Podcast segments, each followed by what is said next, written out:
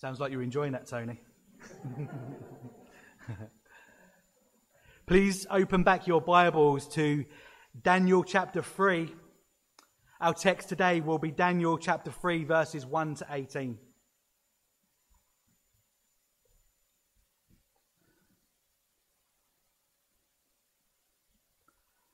The title of our sermon this morning is Faith Under Fire. Faith Under Fire.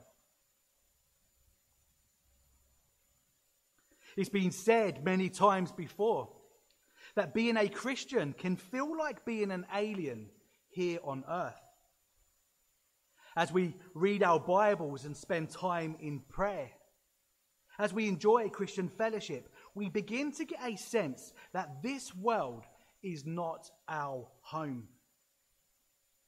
A post Christian culture that is often at war with a biblical worldview in so many ways.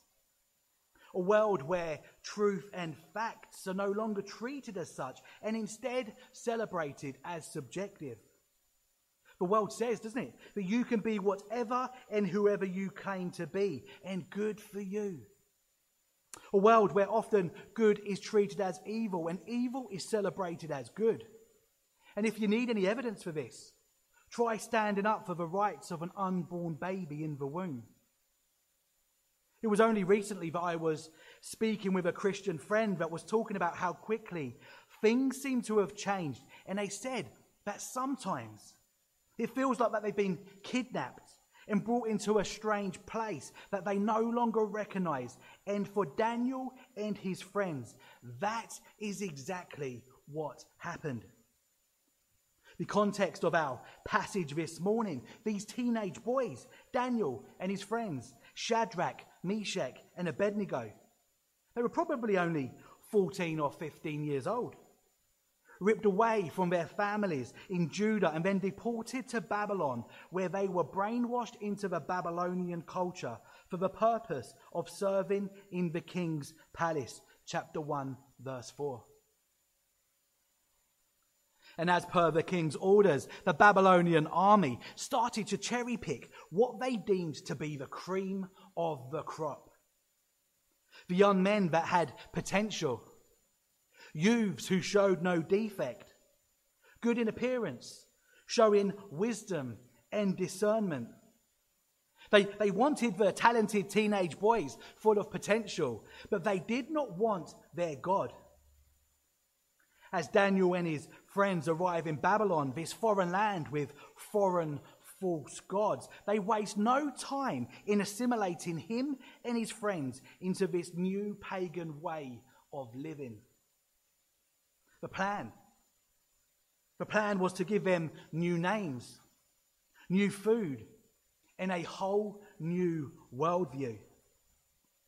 You may remember Daniel's name, given at birth, means God is my judge. And it seems that the Babylonians were not so keen on that idea. So his name, along with his friends' names, were changed. But the truth behind it was not. God is their judge and God is our judge. Assimilation has a track record of being effective. The more that you bring someone into the new culture, the quicker that they forget the land and the culture that they left behind. This, this is the world's version of discipleship. Only too willing to pollute the young or for those that know no better. And when you consider the, the pressures that are against the church today in 2022, it begins to all sound a little bit familiar, doesn't it? And with this in mind, let's turn to the first verse of our text this morning, chapter 3, verse 1. King Nebuchadnezzar made an image of gold whose height was 60 cubits and its breadth six, six cubits. He set it up on the plain of Dura in the province of Babylon. So here, here we, we have the king Nebuchadnezzar, who is the world's superpower, way more powerful than anyone else, doing something very interesting. If you're familiar with the book of Daniel, you'll remember that in chapter 2, he, Nebuchadnezzar, has a dream that he demands his people to interpret. Nebuchadnezzar, just like the president of the United States today, he'd have had a, a division set up to deal with all eventualities. In America, or even here in the UK, if they have some sort of situation occur, the president or prime minister would have a department set up ready to deal with it. In the same way, Nebuchadnezzar has this dream that has troubled him, so he, he calls for the dream interpretation department. This would have been within the scope of works for the magicians, the conjurers, the sorcerers, and the Chaldeans. All of them on the payroll and only a click of the fingers away. But wise to the fact that these people may falsely interpret the dream by just making something up. He refuses to tell them what his dream was and instead demands that they were not only to interpret the dream, but they were to also tell him what his dream was. Ah, that's not so easy. To help get his workforce motivated, he threatens them with being torn limb from limb and then promises to flatten their homes if they fail to deliver the goods. Chapter 2, verse 5. The Chaldeans then tell the furious king that there is not a man on earth who can meet the king's demand except God. Verse 11. So, this, this then sets the stage for Daniel, who hears of the furious king's threats. Here, he steps forward to tell the king's captain that he will indeed show the interpretation to Nebuchadnezzar. Daniel then goes home to his friends he seeks God's mercy through prayer. And then that evening, the dream and its interpretation is indeed revealed to Daniel in a vision. And as clear as day, Daniel can see that Nebuchadnezzar had a dream that represented both his kingdom and the kingdoms to come. This was all symbolized by a huge monument made up of different materials, each one representing a different kingdom. In chapter 2, verse 32, we find out that this, the head of this image was of fine gold, his chest and arms of silver, its middle and thighs of bronze, its legs of iron, and its feet partly of iron and partly of clay. This image that Nebuchadnezzar had just dreamt about sounds suspiciously similar to the image that he just made, right? Similar, but not the same. Nebuchadnezzar's new image is all gold. The image in his dream was made of fine gold, silver, bronze, iron, and clay. So, so why the change? Well, Daniel goes on to interpret the dream from verse 37 in chapter 2. Daniel tells Nebuchadnezzar, You, O king, the king of kings, to whom the God of heaven has given the kingdom, the power, and the might, and the glory, and in, into whose hand he has given wherever they dwell. The children of man, the beasts of the field, and the birds of the heavens, making you rule over them all. You are the head of gold, Nebuchadnezzar. Verse 39 but another kingdom inferior to you shall arise after you, and then yet a third kingdom of bronze, which shall rule over all of the earth. And there shall be a fourth kingdom, as strong as iron, because iron breaks to pieces and shatters all things. And like iron that crushes, it shall break and crush all these. And as you saw the feet and toes, partly of potter's clay and partly of iron, it shall be a divided kingdom. But, but some of the firmness of iron shall be in it, just as you saw iron mixed with the soft clay. And as the toes of the feet were partly iron and partly clay, so the kingdom shall be partly strong and partly brittle.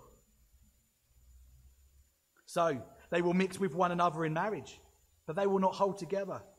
Just as iron does not mix with clay, and in the days of those kings, the God of heaven will set up a kingdom that shall never be destroyed. Nor shall the kingdom be left to another people. It shall break in pieces all of these kingdoms and bring them to an end, and it shall stand forever.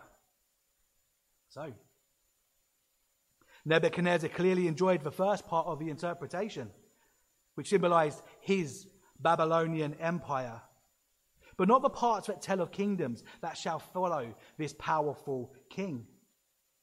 And Nebuchadnezzar, he, he knows that this is from God. Our sovereign God in control of all things. We can see that in verse 45. So, what does he do? What does he do after hearing what this dream means? Just three verses later, back into our passage this morning, back into chapter 3, verse 1. King Nebuchadnezzar made an image entirely of gold. He makes this whole image all gold, the material that speaks of his reign in the dream. This prideful king, rather than humble himself, rises up with confidence in his own full sense of sovereignty, and he makes an image representing his kingdom, all gold. This is his statement. He's saying, My kingdom, Nebuchadnezzar's kingdom, will reign forever. And this was no small undertaking. This image that he built was huge. Chapter 3, verse 1. Its height was 60 cubit. That's about 90 foot high. Its breadth, 6 cubits. That's about 9 foot wide. Can you see what Nebuchadnezzar's doing here? This is a power play. This image is all gold. The material used to describe his kingdom is all about him. And the location of this huge image should not be lost on us also. Can you remember another tower that was built in Babylon? Built by prideful men trying to make a name for themselves. Yes, this has echoes of the Tower of Babel, doesn't it? He set it up on the plain of Dura in the province of Babylon. Now, I don't know what's in the water in Babylon, but it was certainly churning out some pretty prideful rulers.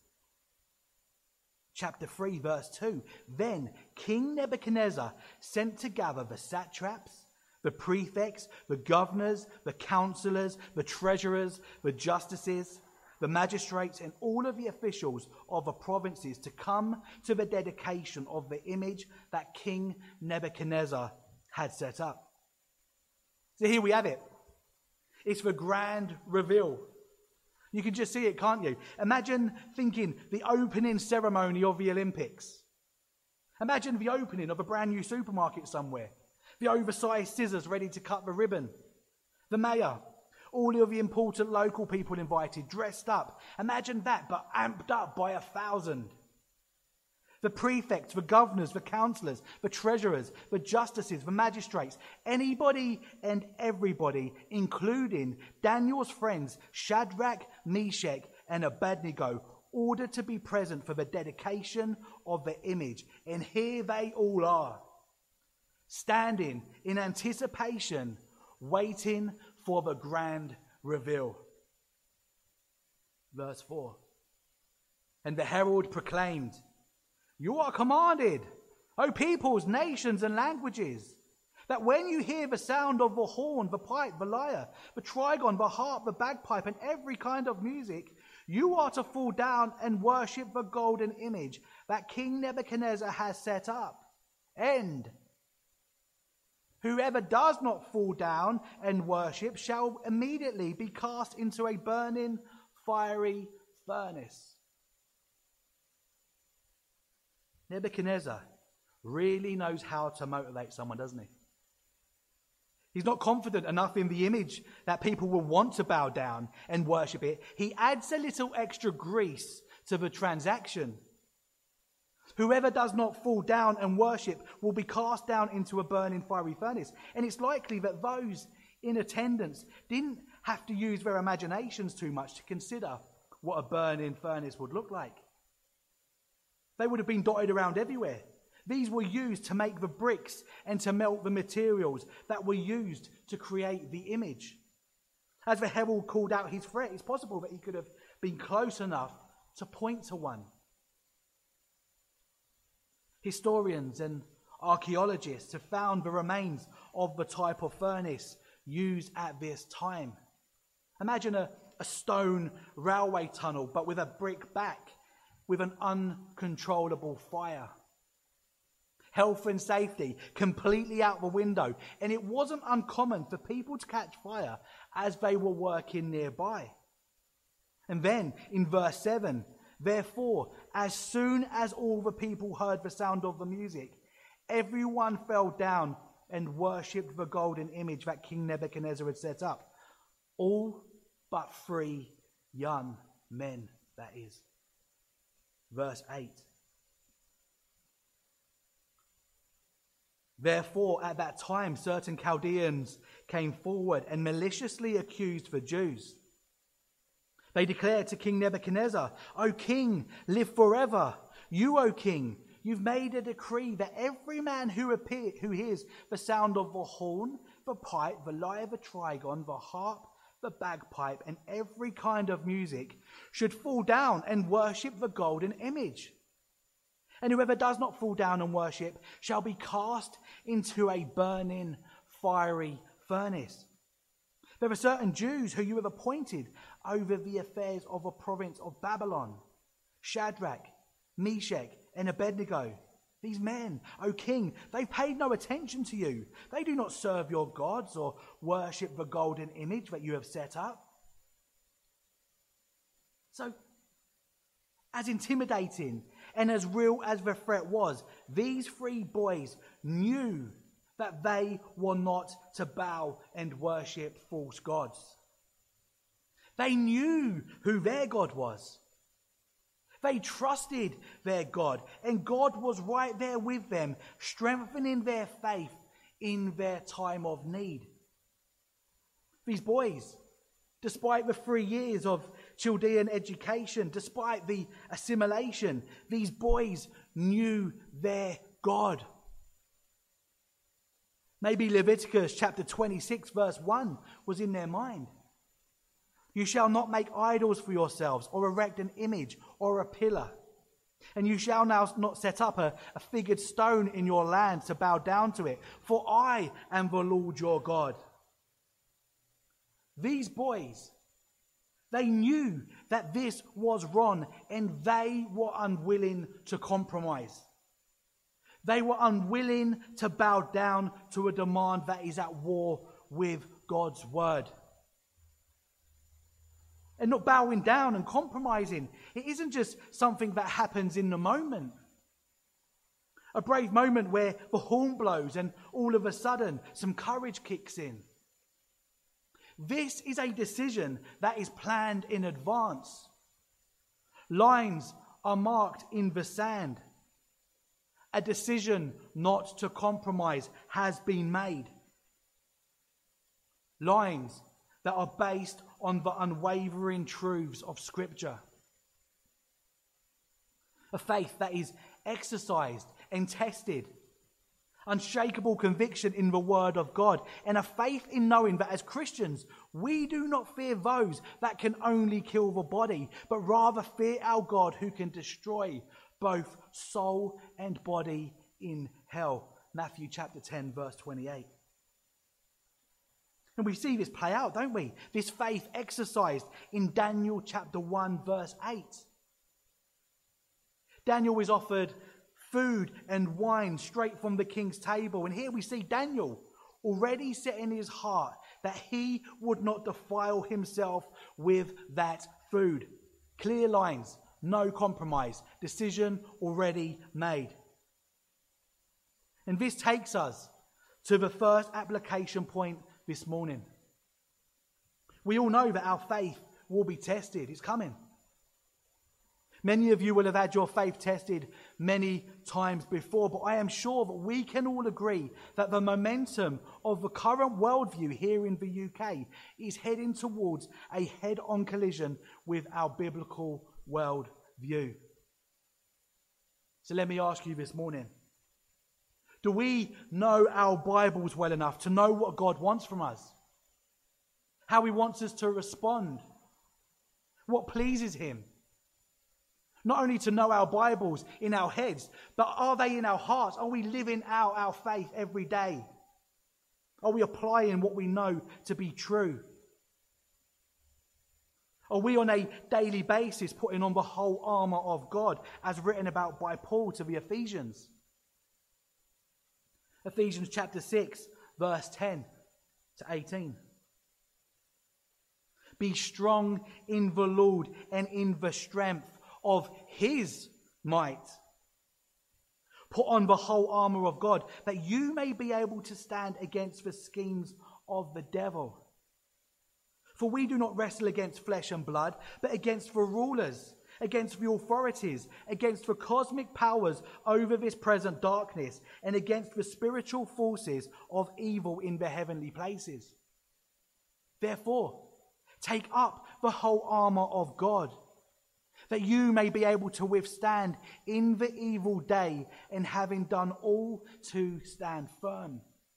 Stand therefore, having fastened on the belt of truth, and having put on the breastplate, breastplate of righteousness, and as shoes for your feet, having put on the readiness given by the gospel of peace. In all circumstances, take up the shield of faith with which you can extinguish all the flaming darts of the evil one. And take the helmet of salvation and the sword of the Spirit, which is the word of God, praying at all times in the Spirit with all prayer and supplication. And to that end, keep alert with all perseverance, making supplication for all of the saints.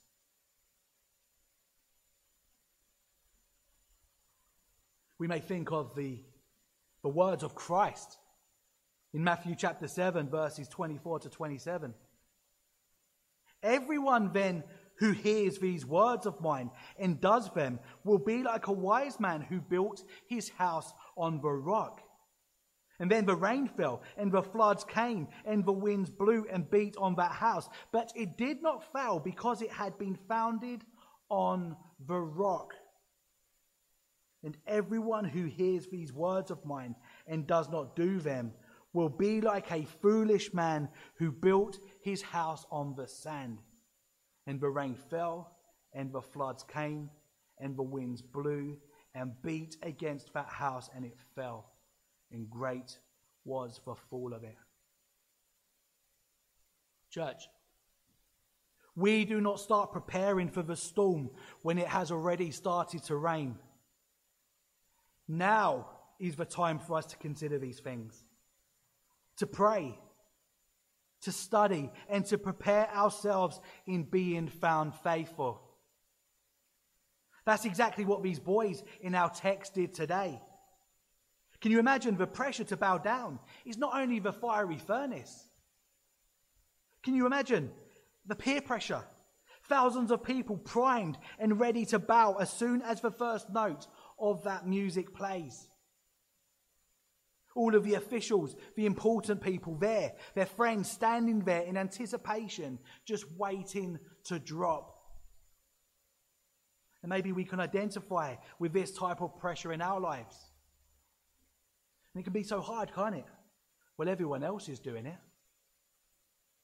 Maybe we've found ourselves compromising over the things that entertain us watching things on TV or the internet that we know other people are watching, even though you know that it's not good for our spiritual well being. Maybe it's the music that we're listening to, or the way in which we are choosing to spend our time. Maybe it's at work or with certain groups of friends. Are you being encouraged to affirm and celebrate things that are at odds with the Christian faith? Do you feel the pressure to be weak on the exclusivity of Christ? Or do you feel a pressure to deny him altogether? I wonder how Simon Peter would have answered that question. Let me ask you this morning where are the stress points in your life? Where are you being challenged to compromise? You may at times see some other Christians compromise, and maybe that makes it far too easy for our sinful hearts to turn a blind eye because if they're doing it. But here, in our text this morning, despite all of that peer pressure. The Bible shows us these three young men in a sea of peer pressure, unwilling to bend. And then verse 13 Nebuchadnezzar, in furious rage, commanded that Shadrach, Meshach, and Abednego be brought to him. So they brought these men before the king.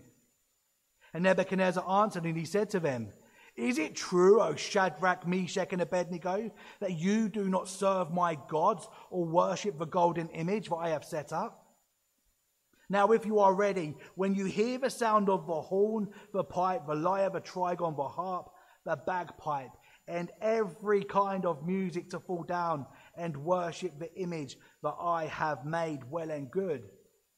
But if you do not worship, you shall immediately be cast into a burning fiery furnace. And who is the God who will deliver you out of my hand?